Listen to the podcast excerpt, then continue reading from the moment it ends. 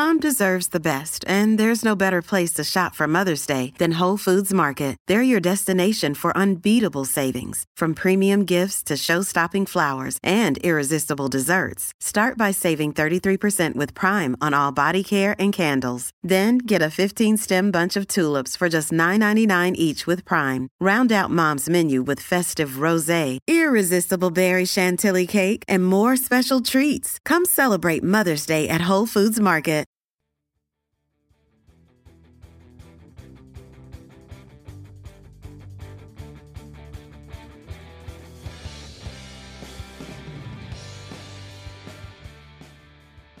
Well, hello, ladies and gentlemen. Welcome back to a Friday bonus edition of Ranching Reboot. This episode is sponsored by our generous patrons over on patreon.com forward slash Red Hills Rancher. Today, we've got two time guest Hobbs Magaray joining us on Zoom. And for this special bonus episode, since I'm kind of far ahead with the Monday releases, Hobbs and I wanted to sit down here and kind of do a current events and catch up on some things that are on both of our minds that that we've been thinking about a lot the last couple of weeks and some things that have really kind of come up on social media in the last couple of weeks well i guess really the last month. So we we kind of want to maybe talk about a few of those things that are going on in the world like uh the first one that comes to mind is the russian invasion of ukraine. Now we don't need to get into like a lot of the geopolitics or or a lot of you know the economics of natural gas I'm more concerned with talking about what kind of may what kind of downstream effects that might have on our food system and how that could affect our businesses over the next year or so. So, that being said, we are uh, we're kind of looking at some major. There could be some major issues coming down the line. There will be. Yeah, President Biden was just on. You know, he's he's been in the media the last couple of days talking about there might be food shortages, and anybody that pays attention when the government starts talking about food shortages, you, you know it's going to be bad. you need to sit up and pay attention and pay attention right now. Because if the government is saying there could be food shortages this year, later this year, they're not saying that right now for no reason. They're saying that to try to prepare the population for incoming food shortages and famine. Yeah, that's a um, get it while the getting's good, right? I mean, um, ultimately, uh, the default uh, position for governments when something bad is going to happen coming down the pike is to ignore it and not say anything at all. Um, but if if certain things become so bad and and the forecast is is so bad that um, they actually start talking about it, um, they know they know a certain percentage of people are are not going to listen, but um, the there is also a certain percentage of people that are and you know so uh, better get, get your toilet paper right now if you or better yet buy a bidet. Yeah i've had one of those for years and you know two years ago when everybody was panicking because they couldn't find toilet paper just like uh, i need like four squares a day guys and i'm cool because i have I have this bidet thing on my toilet. And you know a lot of i know probably a half a dozen people that have bought bidets in the last two years because they didn't like not having toilet paper two years. Oh ago. yeah, the Europeans are way ahead of us on on a lot of things, and um, the way that they use the restroom is definitely one of those. So you know, here's to you, Europe. Once again, more civilized than us. I think they're more civilized than us in a lot of ways, but maybe in some ways, some of that civilization is going to come back to bite us in the butt. Yeah, they're over civilized right now. It's uh, it's uh, definitely um, all of the massive uh, resource rich uh, countries to the east have been uh, largely subsidizing their their uh, uh high quality of life for, for a long time uh, based on the fact that uh, the, the US and, and Western Europe won World War II. So we've been able to get you know really great deals on all their resources coming out of of, of Eastern Europe and you know from basically for the last hundred years. I mean, if if you want to find the best um, uh, tubes, uh, vacuum tubes for a guitar amplifier, you look for um, uh, German-made um, uh, German-made tubes from the 40s and 50s, uh, made by surplus Nazi steel. You know, that's the that's by far the the best stuff. So, you know, they they have been they have made a career uh, out of of of taking those raw resources and making them better. And that's one of the things that you and I were just talking about with regard to uh, Germany specifically. Yeah, like, well, I guess we can kind of, you know, we can just touch on it a little bit. So, with the whole Russia Ukraine thing, one thing we got to understand is Ukraine is basically Europe's breadbasket. Like almost all their cereal crops that they consume, or, or, a very, very large portion of cereal crops they consume in Europe, are grown in the Ukraine. And with ongoing conflict, those things aren't being planted right now. Couple that with, you know, the political thing between Germany and Russia. Well, Russia supplies something like 40, almost 50% of Germany's natural gas. And that natural gas isn't just used for electricity and power generation. A lot of that natural gas goes to companies like BASF, Monsanto, and Syngenta because they have chemical plants in Germany that use that natural gas as a feedstock. So those plants don't have those feedstocks or can't get them you know they, they're just not available because germany said we're not buying russian natural gas because we buy russian natural gas. They have money. Then they can keep fighting a war in ukraine. So like you got to really wonder what some of these world leaders are actually thinking at times. But well they've, they've known that they've known for a long time that, that something was going to go down that's i mean that's that's why um, uh, it, it was always going to happen. It just so happens, uh, in my opinion, that Russia just chose when to have when to be the black swan or whatever. I mean, it's large. It's large hundred year long trends that are ha- happening right now. And the only question mark was where was it going to be? It, or what was it going to be? And it's always going to be something. I mean we are we are using and i don't want to be all doom and gloom here because i really think there's a light at the end of the tunnel but we are are, are we are running into a shortage of a lot of different resources at the same time. And never before in history has something like this happened. So you you you want this thing, you can't get it. Oh, we'll turn to this thing. Oh, we can't get that either because there's such a shortage from it. And as you were mentioning earlier, uh, we're just sort of seeing the effects of the of the COVID supply uh, chain. And right now, we we are we we don't even know what we're in for. And um, so I mean, we kind of have an idea what we're in for but um, most the, as a civilization we, we're just totally blinded. Um, and it's it's extremely uh, it's an extreme pr- privilege to be kind of living um, in a rural area with the ability to produce something of yourself uh, by for yourself. And that's kind of our uh, uh audience here right? So uh, the so I think one of the things that, that you and I wanted to talk about, and, and correct me if I'm wrong, was you know what they can do um, moving forward to secure themselves and put them in a, in a position to um, uh, help their community, help their family, and come out on the other side looking uh, uh, to in, in a position where they can be helpful uh, as we begin to rebuild what's going to happen. And that that brings up like just before we got on this on this call, I was on Twitter. Okay. and uh, the thread that I was on, somebody had asked, "Are the food? You know, President Biden said there's going to be food shortages. Are they going to be real?" And the response that you know that I read to you that I'll share with the listeners is basically the responder that I saw said, "I work for a major food distributor. As bad as you think things are, nobody really knows." how bad they are, much less how bad it's going to get. And his advice was to stock up on on canned and non-perishable goods.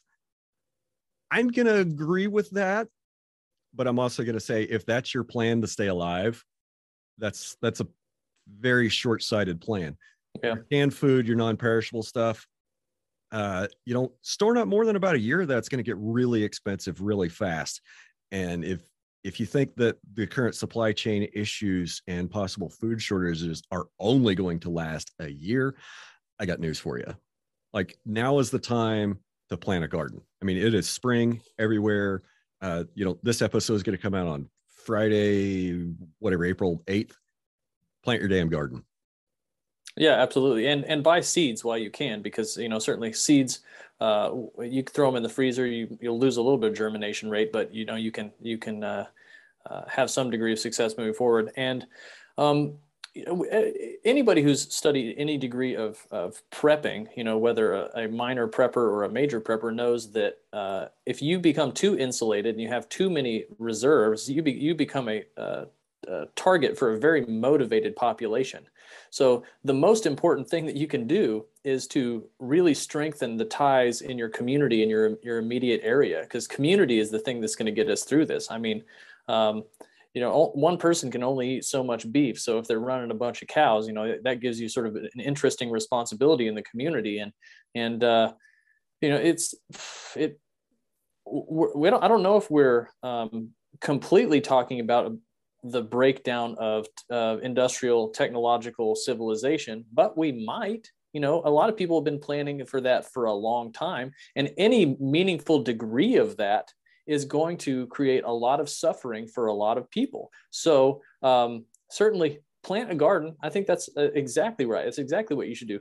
Be meet your neighbors if you hadn't haven't already. Um, be nice to them.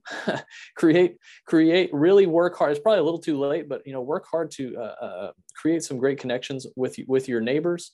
Um, uh, stock up on the things that that allow you to do what it is that you do. Um, uh, so, for instance, what would that be for you, Brian? Um, well, I mean, that's going to be salt. That's going to be fence cable and fence posts for the most part. Um, you know, just just just maintenance, ongoing maintenance supplies that I know that I'm going to need to operate my business. Um, some things that I can see that I've used several of in the last few years that might be very difficult to get moving forward. Uh, something like a fiberglass repair kit. Interesting. Yeah, yeah, like if I have to repair a fiberglass tank. So I'm going to write that down right now. stock up on fiberglass repair supplies. Concrete. Uh, yeah. You know, concrete, Quikrete might be a little bit difficult to get if you rely on that, but you know, sometimes that's a crutch. You know, sometimes it's just one of those nice to have things, and we've we've gotten used to used to being able to have that and use that. Right. Um, and I was I was talking to a I was talking to a, a, friend this morning, and I hope hope he'll eventually listen to this. And please, you know, I, I don't think he'll get upset about saying this, but he was telling me, um, like he still has he has some he has some cows and a lot. Don't don't judge too harshly, but he was telling me he was spending over five thousand dollars every two weeks on corn to feed those cows because corn was over eight bucks. And I asked him, I said, you know what, what's your plan for that? You know, and he's a sharp guy. He's been through ranching for profit. So he he, he has an idea what he's doing, right? Um, and he told me that you know he already has a buyer for those that he's got, you know, putting all the high high cost corn in, and he's going to be able to get out of them and make money in another month. Great. Uh, and then I asked him, so what are you going to do next year when it's 12 bucks and you can only get half as much? And he, he said, gosh, I don't know it's going to be a scary time. I said, well, you know, what happens when hay is, because we were talking about hay too, and it was like, you know, 40 to $60 a bale for some of the hay that he's got that he's been rolling out to his cows that I'm watching.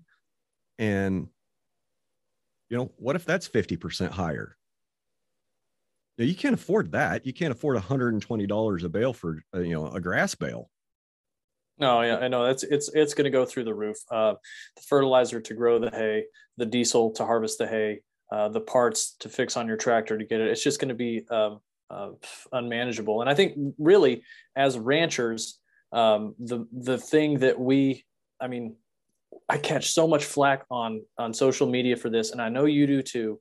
But I think it is absolutely 100% correct what you've been saying and i've been thinking about this so much uh, the last couple of weeks because i think it is the perfect articulation of where we need to be headed as a uh, um, as an industry, and that is my cattle. Please correct me if I, I'm, I'm I'm wrong here. My cattle should survive on grass and salt, and salt that's scenery.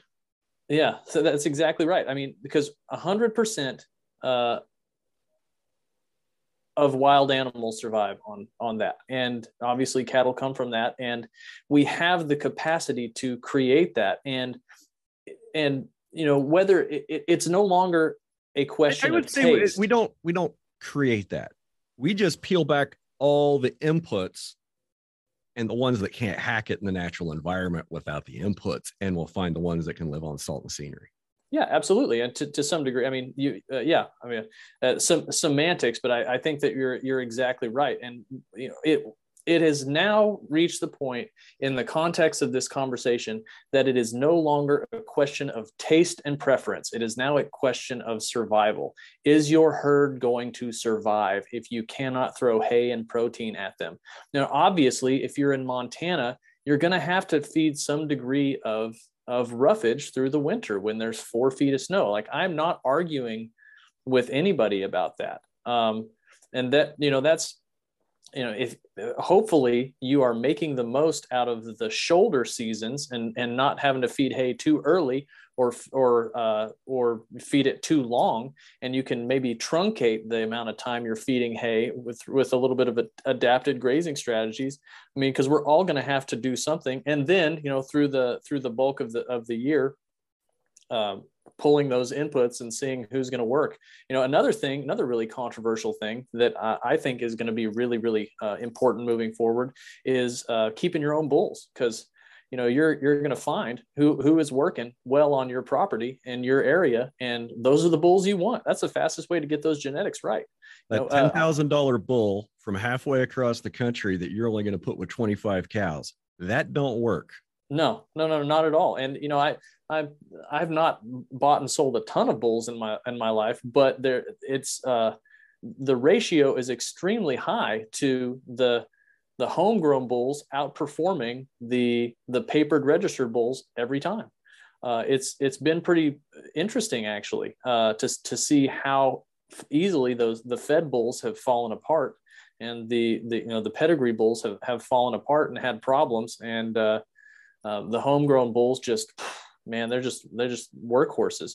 Um, so I mean, because ultimately, all the homegrown bulls, you as a producer have to rely on your eye and your instincts for and your and their performance. Whereas the you know the pedigree bulls, you can just fall back. So anyway, um, it's it's all about it's it's for ranching. It for ranchers, it's all going to be about uh, uh, genetics and grazing strategy moving forward because it's if you think you're going to be able to continue doing what you've been doing if you're just right on that razor's edge of profitability and able to continue doing it you're not. I mean it's going to change. I mean your fuel costs are going to go high. Your your your your cost if you're feeding a ton of cake a ton of protein tubs a ton of hay um, if you are feeding if you are supplementing you are you are going to be in for a balance sheet wreck you know? And you know I, we we tell people this not because we want to judge or change or whatever but because it's important that we continue to produce food for our uh, our communities and our, our nation and is important for us to continue to preserve the ecology of the planet.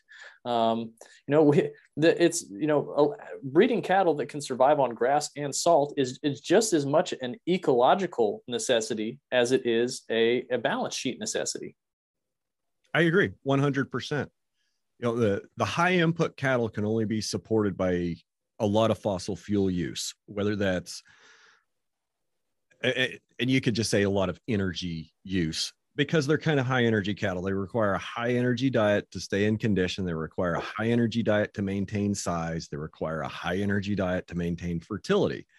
And that high energy that comes with, you know, a lot of grown feed. Okay you grow your you grow your own hay. Great.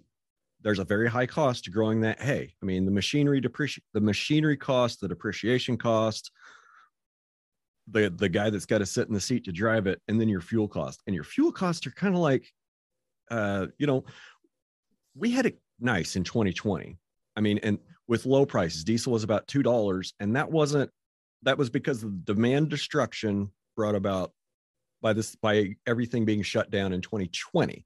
So we saw the effects of the 2020 shutdown in 2021 at the pump. I mean, we started to see it all through 2020. I mean, prices were falling, falling, falling. When did they get low? Like summer 21? Was that about it? Yeah, it was. It was. It was nice to drive a diesel pickup around at that point. Yeah. So last year, you know, you had everybody doing their, you know, their their spring, summer, and and fall work in the fields without an input price spike with two two and a half dollar diesel.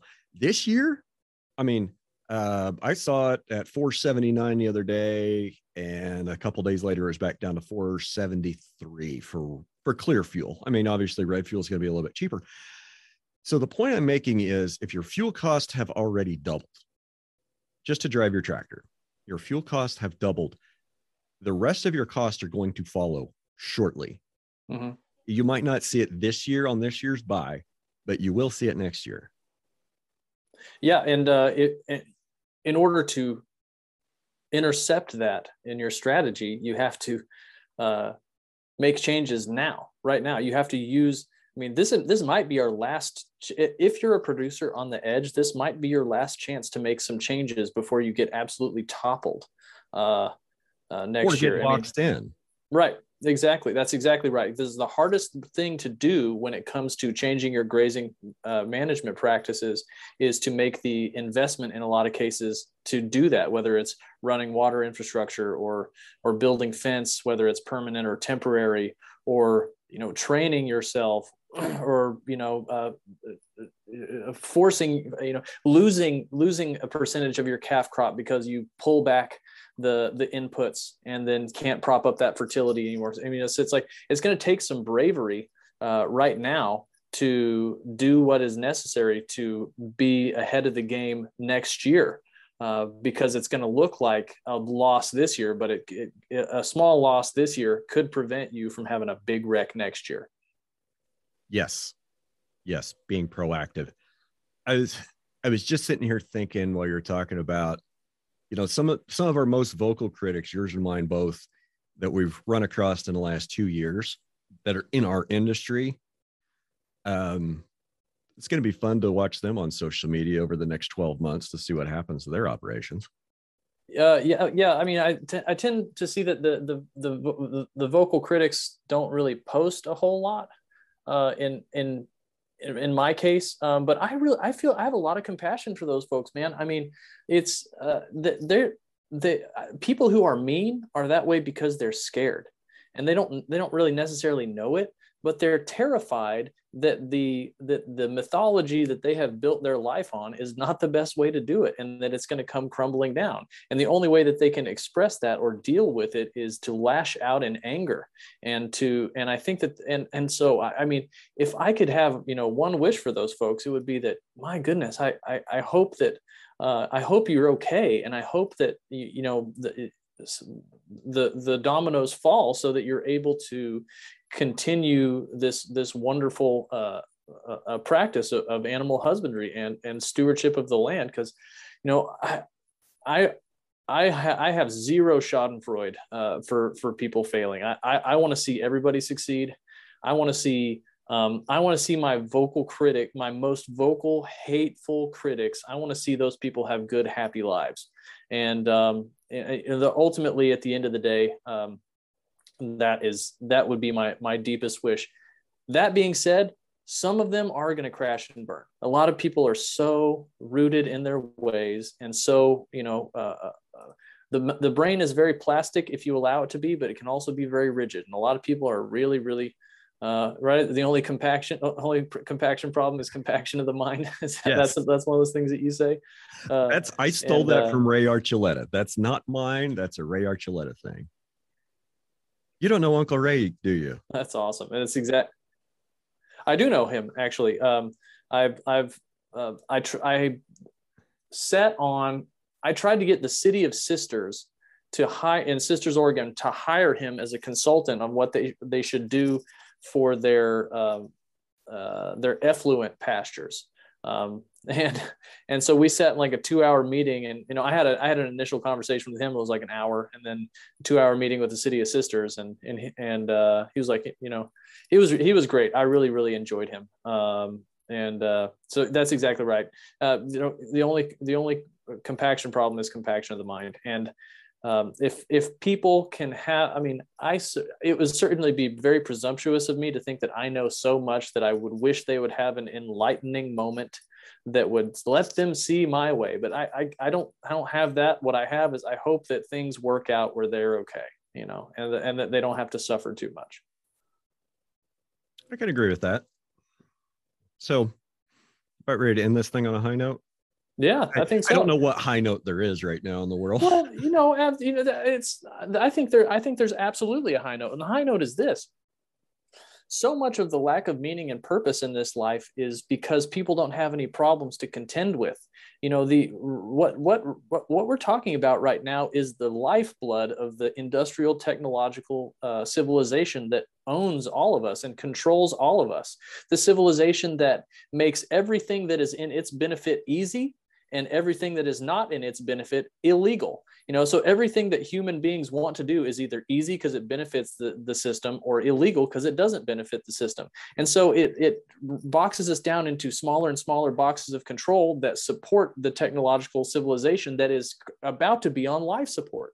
So there's this ma- in this suffering there's about to be this massive box unboxing of freedom where people are going to have the capacity to have more control over their own lives. That will come with more risk, that will come with more capacity to suffer. But that is kind of the trade off that has to, has to happen. And if we can contend with that challenge forthrightly and stand up and say we are going to get through this and make it better instead of whining and sniveling that now I can't drive my car as much uh, as I used to and just say hey we're going to have to do things differently and we're going to have to do it better then we are going to come out on the other side of this a better civilization we're going to come out on the other side of this a better uh, uh, society. Now, that is not to say that people won't starve, that people won't die, but the, the history of humanity is rife with uh, ups and downs and tragedy and um, and triumph. And ultimately, at the end of every tragedy is a triumph. And hopefully, the triumph that we're able to create out of this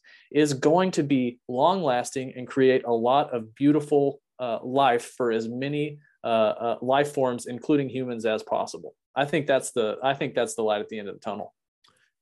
I guess we could say that we are our society is maybe a little pregnant and it's about ready to give birth to something new. I think that's exactly right.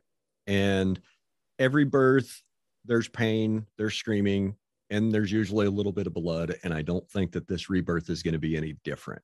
Right. And and and shit too. There's definitely a lot of that. yeah. Yeah. that too. so I guess the message is this watch your costs. Think about making some changes. No, don't just think about making some changes. Plan to make some changes now. You'll be you'll have to. You'll be forced to if you don't do it voluntarily. And the ones that do it voluntarily early are going to feel much much less pain than the ones that get than the ones that have to change by force down the road. Yeah, absolutely. Well, wonderful. I, uh, I, I, I, I, I could not be more excited to be alive at this point in time in ranching. Uh, it's going to be hard, but I think it's going to be great in the end uh, you know, I've been saying it for a couple of months. Like we are just in an absolutely fascinating time in history. Like we have, we know all of these events that are going on the world around us, and we're connected to all of them through our smartphone. And we've never been more connected, but at the same time, we've never been more disconnected from each other and more disconnected from our food supply and from the land. And I can only hope that through the course of this, what will likely be a very painful rebirth of our civilization and our society, that we can learn some of these lessons about connecting to other humans and making smaller communities that we can take care of better, that we better understand the needs of rather than just saying, well, that's too hard. We'll just let one guy run everything. No, I mean, we have to have small communities. We have to be able to support our small communities. And I think that that's the direction that those of us that are going to survive this, uh, that's where we're going to be. We're going to be in a smaller community. We're going to be, have good, strong ties with our neighbors. We're going to cooperate on things like growing food and sharing, sharing meals and harvesting the crops and, and sharing in the fruits of the land, like the cows you see behind me. I'm never going to eat all my cows. Like there's way too many cows for me and my family to eat. I just I just want to take feed my family and take care of my community and that's it. And part of that is I've never bought into the whole feed the world bullshit because you know by the time I started hearing that you start looking around like the people that are saying that what are they growing? They're growing corn and soybeans and cotton. Mm-hmm. Like okay, feed the world yeah, we're feeding the world full of corn and soybeans and cotton. Oh, I I, mean, and I get also, people need clothes, and I get corn does other things than just feed cows and make biofuel. well, the world is more than just people. The world is, I mean, we we're not feeding the world. We're we're eating the world. We're consuming the world in order to feed people. And there's a way that we can feed the world in and also feed people out of it. And you know, that's the area that gets a lot of people that are just like, no, well, we just have to absolutely be the uh microbe that eats the apple in its completeness in order to survive. We are we are absolutely um, uh, killing the goose that, gold, that, that laid the golden egg uh, by doing this, but there is there is a huge opportunity to to if if we reverse course. I mean, it's going to be it's going to be fantastic. I mean, uh, if if we can if we can make those changes. And another thing that I wanted to mention is that um, there will also be fortunes made through this process. And There- lost. Yeah, absolutely. Uh, We, I mean, it's obvious that people are going to lose money, and we spend a lot of this time talking about how people can avoid losing money. But the people who do crazy, insane things right now that end up catching are are the ones who are going to make fortunes in the in the long run. Because the world's not going to end, and the economy is not going to end. And it, but you know, it's At least not with a bang. Right, right, right, right. And it, it's it, it's times like this that that open the greatest amount of opportunity. Those periods of instability. So if you have your mind tuned towards opportunity and and are uh, uh, brave enough to take some risks and make some changes that you may not have been uh, you may not have entertained previously. I think that you know this this is the most exciting time as you as you mentioned earlier. I think this is one of the most exciting times to be alive. And you know if you were if you were a, a betting person and wanted to become uh, fabulously have the opportunity to become fabulously wealthy or fabulously successful or fabulously contributive this is exactly the environment that you would be looking for I like it. I like it.